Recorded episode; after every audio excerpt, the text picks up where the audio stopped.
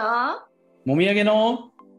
潜在意識ドキュメンタリー。イエーイ。ーイ過去番外編お願いします。はいよろしくお願いいたします。お願いします。いやエミさんの本当毎回ご質問が素晴らしすぎてですね。やっぱ僕もそうですし多分このビデオ見てくださってる方もそううん。それそれそれ知りたかったって多分思ってる人多いと思いますので、ありがとうございます。はい、ぜひちょっと皆さんエミさんへのこの質問力に対してコメントねぜひしていただけたらすごく嬉しいのでよろしくお願いいたしますコメントあれば上がりますのでお願いします。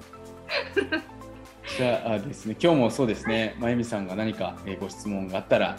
僕の可能な限りでおしていけたらなと思うんですけれども、ありがとうございます。たくさん質問あるんですけども、はい、えー、とまず初めの方で、これはやっぱちょっと皆さんも聞いておきたいことなんじゃないかなっていう質問をですね、今日させていただきたいんですけど、おいいですね。はい、やっぱり川本さんのこのオンラインのいろんな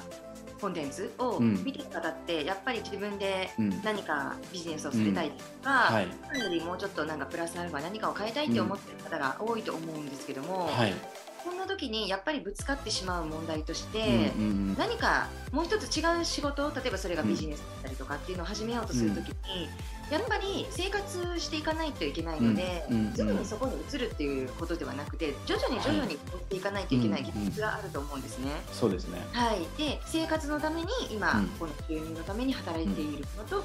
でも将来こっちの方を伸ばしていきたいなっていうものを両立うん。うんうんしていくときに、はい、やっぱり1日って24時間で決まってますしそうですね。はい、でもこの新しく始めたい方のところにもエネルギーを注ぎたいってなった時に、そうですね。はい、エネルギーの分散のバランスだったりとかっていうのはすごく大事になってくると思うんですけど、うん、そのそういう段階の時のスケジュール管理っていうのは、どういうふうにしていったらいいのかっていうのをちょっと今日はお聞きしたいです。うん、はい、いい質問です。あありがとうございます実はちょっ。と笑ってほしかったんですけど。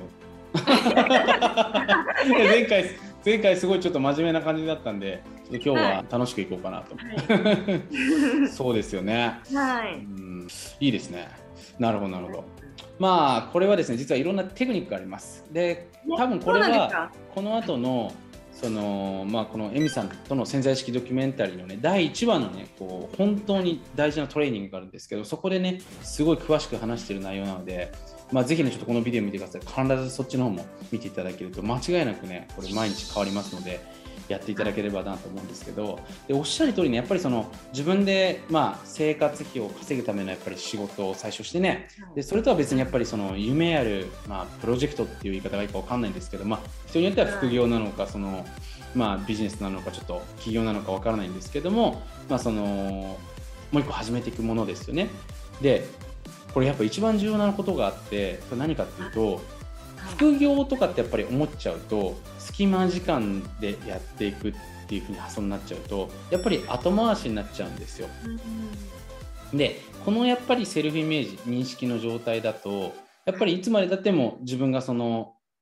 ちゃんとお勤めをしていってそこからお給料をもらっていくところが当たり前の状態になっちゃってるので人生ってやっぱりどこのゾーンに当たり前が設定してあるかっていうところがやっぱり重要なんですね。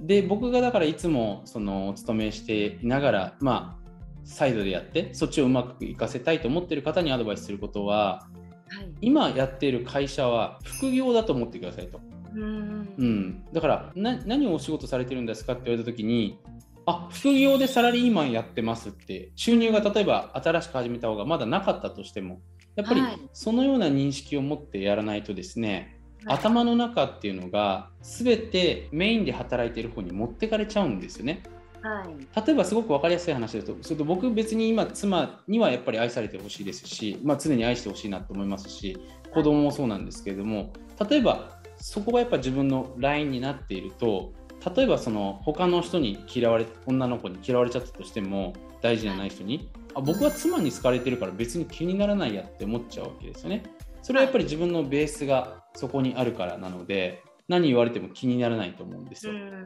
でもそれが僕がもしそこ妻との関係が悪くてもうこいつとはいつか別れたいって思ってたとした時に自分がちょっと気になる女性がいてその人が何か言われたとしたらすごくそこに左右されてしまうと思うんですよね。そうですね、確かに。うん、でこれ何が言いたいかっていうと先ほどのその仕事もそうなんですけれども自分がだから俺の本業は今新しくやっていることで会社はあくまでも、まあ、大事で一応雇わってもらってるから大事ではあるんだけども副業でやってるってなるとそこでちょっとミスしたりとか何かあってもいやこれサブでやってるから別に気にしなくてもいいんじゃねっていう風になってそれよりも早くこっちのをどんどんどんどん進めていきたいよっていう風に感じになるので。エネルギーがそこで全然消費されなくなってくるんですよね。うんうんはい。でこのまず心の構えがないとですねそのやっぱり仕事普段していて結構いろいろと嫌なこととかもあると思うんですよ。それがどんどんどんどん心に残っちゃうんですね。ううん。ん。なのでそこがまず一つ認識として変えていかなければいけないっていうところでここが変わるとやっぱ時間に対しての感覚っていうのも変わってくるのでその自分がじゃあ一日を見た時にいや俺なんでこんなに今までその自分のメインじゃない仕事のために例えばもちろん実労時間が8時間とかあった中でそれ以外の時間もなんで会社のこと考えてたりとかやってたりしてるんだろうなっていうふうに見えてくるんですよね。そうするとこの時間じゃあこういうことしてったらいいんじゃないかなっていうふうにその後全て要は自分が今までは当たり前にやってた中で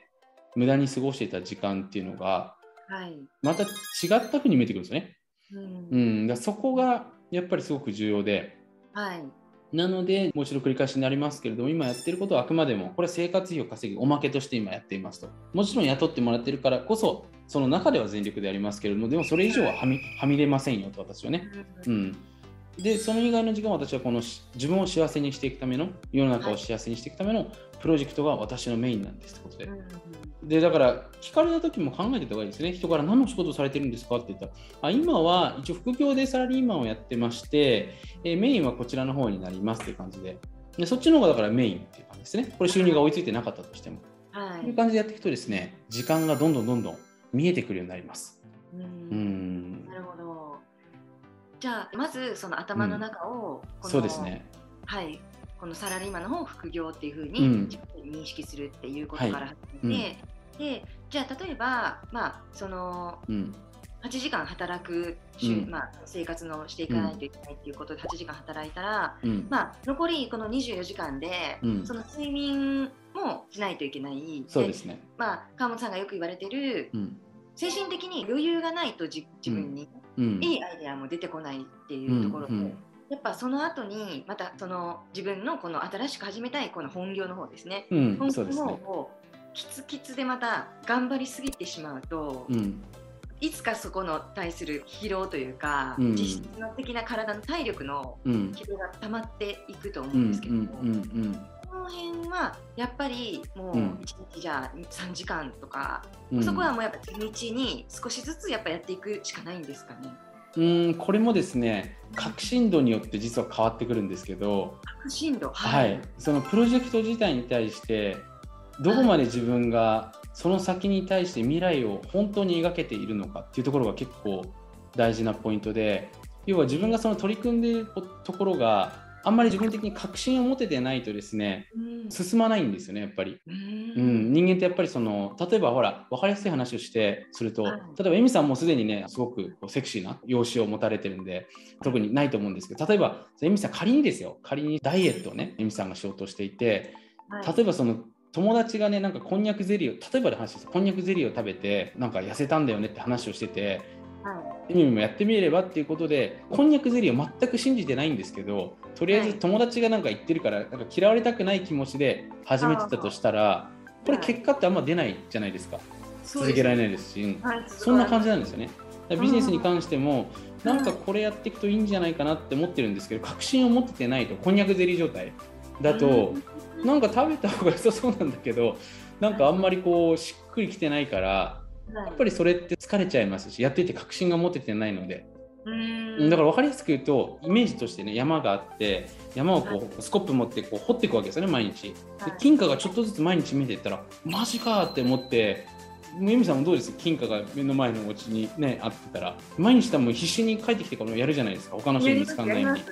そんな感じなんですよね。だからそういったものが見つかって出たら、疲れてたまんないようになってるんですね。これなんでかっていうと、人間って一時的には、まあこれ僕もいろいろ研究してきてるんで分かるんですけど、ホルモンでエンドルフィンっていうのがあってね、でエンドルフィンって痛みをこう一気にその疲れとかをこうなくしてくれる、まあ、そういう短期的なすごい作用をもたらすホルモンっていうのがあって、はい。うん、でこういうものって、まあ、もちろんそれが長期的になりすぎるとやっぱ良くないんですけれども1年ぐらいだったらそういうので耐えられるようになってるんですよね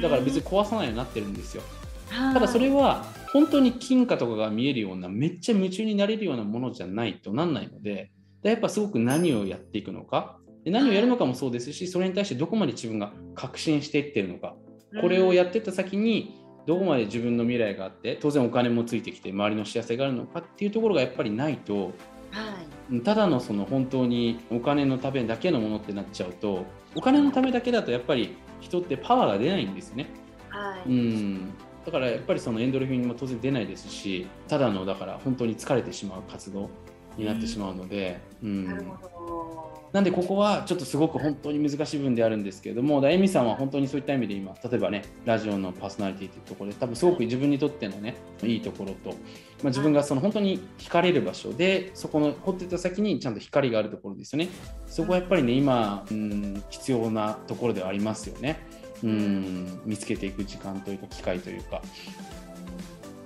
なるほど、だからその、はいやっぱ例えば、うん、そのややることの内容にもよりますし、うん、っていうところもあるとは思いますけど、まあ、8時間働いたとしても、スケジューリングとか今日こういうことをやってって、まあ、少しずつでもいいからやると、まあ、充実度に変わっていって、まあその疲れっていうものにはなくなってくるみたいなところもあるからっていうことですね。そうですね。だからそこのやる先を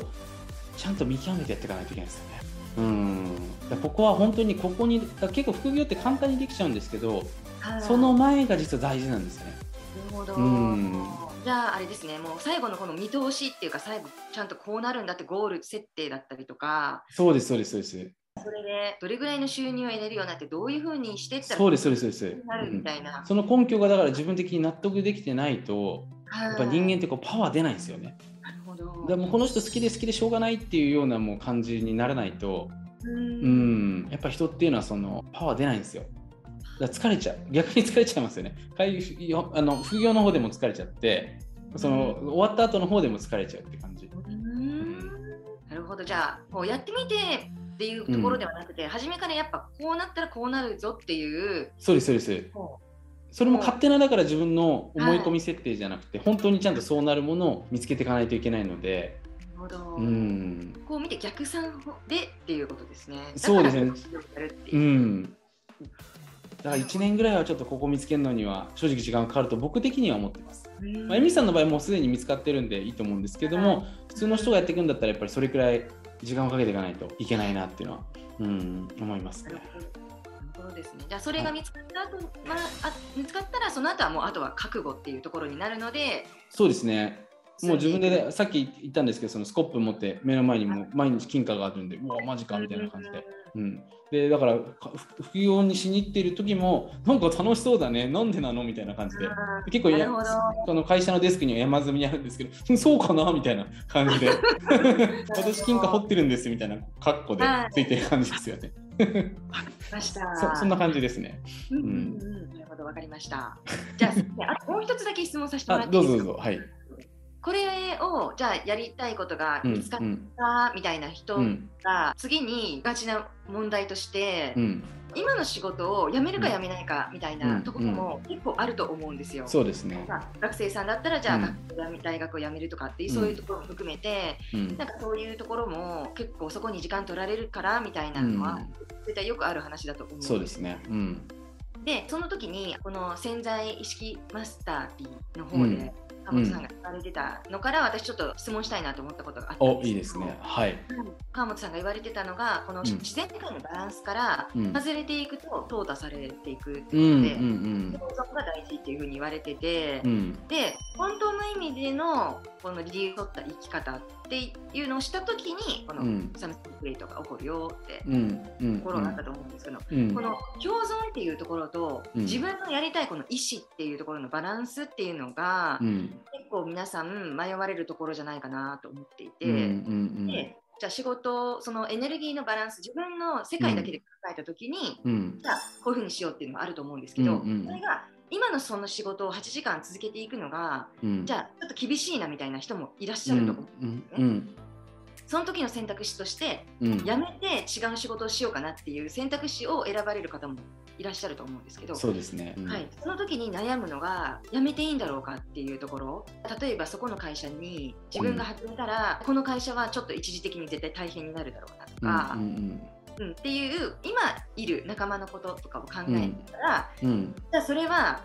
自分だけのことになってしまうんじゃないかああなるほどですね。はい、その共存というところから、うんうん、外れていってしまうのじゃないかとか、うんうん、多分いろんなそういう考えとかも出てくると思うんですけど現実的な、うんうん、そこはそこはどういうふうに考えたらいいのかなっていうのをちょっとお聞きしたかったんですけど、うん、やエミさんはやっぱりすごく周りのことを本当大事にされてきてるんで逆に言うと今があると思うんですけども、はい。うん。はい、まあその確かにその確かに考え方的には共存をしていった方がね、まあ、今までのこの食物連鎖を見てみてもやっぱり食物連鎖ってずっと変わらないわけでそこをやっぱり崩しちゃうと全体が壊れてしまいますので、まあ、何かわからないんですけれども僕たちの遺伝子がその勝手に多分壊れるようになってると思うんですね。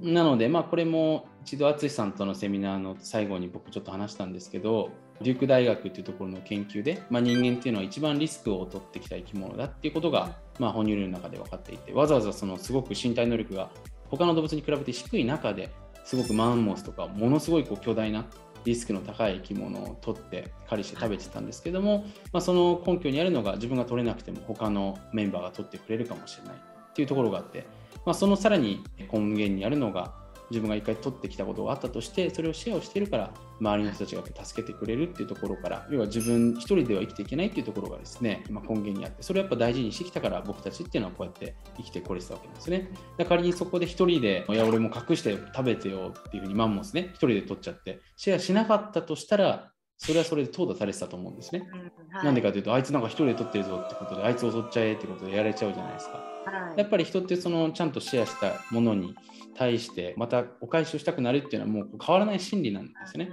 うん、で先ほどのエミさんのそうですねお話で言うとやっぱり会社を辞める時って迷惑かかっちゃったりすると思うんですけどもでも逆に言うとそのエミさんが辞めることで僕は会社が成長していくっていう考え方もありなのかなと思っていて、うん、それはまあその人のポジショニングにもよると思うんですけど迷惑がかかっちゃうのかもしれないけれども見方を変えれば生命体会社を生命体だとして認識するとこれをきっかけにまた会社っていうのは良くなっていくわけじゃないですか。法人っていうのは法的な人なので。だここって共存とはまたちょっと別の問題でその人たちにもしかしたら私が辞めることで成長する機会を与えられるんじゃないかなっていうふうに思って接することによって実際にそのような辞め方になるんですよね。うんだ本当にもう嫌で辞めてやるっていうとなんか嫌な気持ちになっちゃって仕事を投げ出してるっていう感じで辞めちゃうんで当然そのエネルギーって会社に残るんでしばらく嫌なムードがなっちゃって確かに会社にとっては不利益な辞め方としてなると思うんですけどもお世話になって私もステージアップできるしそのこの会社も私がまたいなくなることで多分次のステージに行けるって思うような認識で辞めることができたら当然それは会社にとってのまた成長につながりますので、うんまあ、この地球にとって良いことだと思うんですね。だそういう常に認識を持ってそうですね接していくっていうところがやっぱりすごく重要かなとは僕自身は思ってますね。なるほど、うん、じゃあそこは共存に、うん、共存っていうかまあそれでいいっていうことでそうですねこう奪うとか、うん、そういうことにはならないっていうそうですねそうですね。うん、うんそれもやっぱ考え方次第なんですね。そうですね。うん。自分がどういう意識を持ってちゃんと相手に対して気持ちがあればそれはギブになっていると思いますので、うん、それが自分がステージアップしてその人と一時的に仮に離れるとしてしたとしても、うん。まあ、すごく分かりやすい話をすると子供が親から離れていくって寂しいと思うんですけれども、まあ、それによって親もまたさらに自立できると思いますし当然子供にとっての成長にもなっていくわけじゃないですか、まあ、それと同じですね。うん、じゃあやっぱりそのやめ方っていう。そうですねうん、自分のどどういう意識を持ってやめていくかっていうところもそうですねすごく大事ですね。そうですねわかりました。そうすると自然界のこのサイクルから外れずに、自分も周りも、うん、ことができるっていうところです、ね、よかったことだからあの改善した方がいいことを書いて送ってあげればいいんじゃないですか最後に。あなるほど。会社のこの会社の良かったことと改善した方がいいことそれだと両方そういう良かったことね。うん。そうですね。ギブになって。うん。あ、わかりました。はい。はい、えー、そのわけでエミエミさん、はい、今日も素晴らしい、はい、えー、質問ありがとうございます。まあちょっとエミさんの質問ね良いなと思った方ぜひいいねポチッと押していただけると嬉しいなと思いますのでよろしくお願いいたします。山本さん今日もありがとうございました。はい皆さんどうもありがとうございます。また次回お楽しみに。はいよろしくお願いします。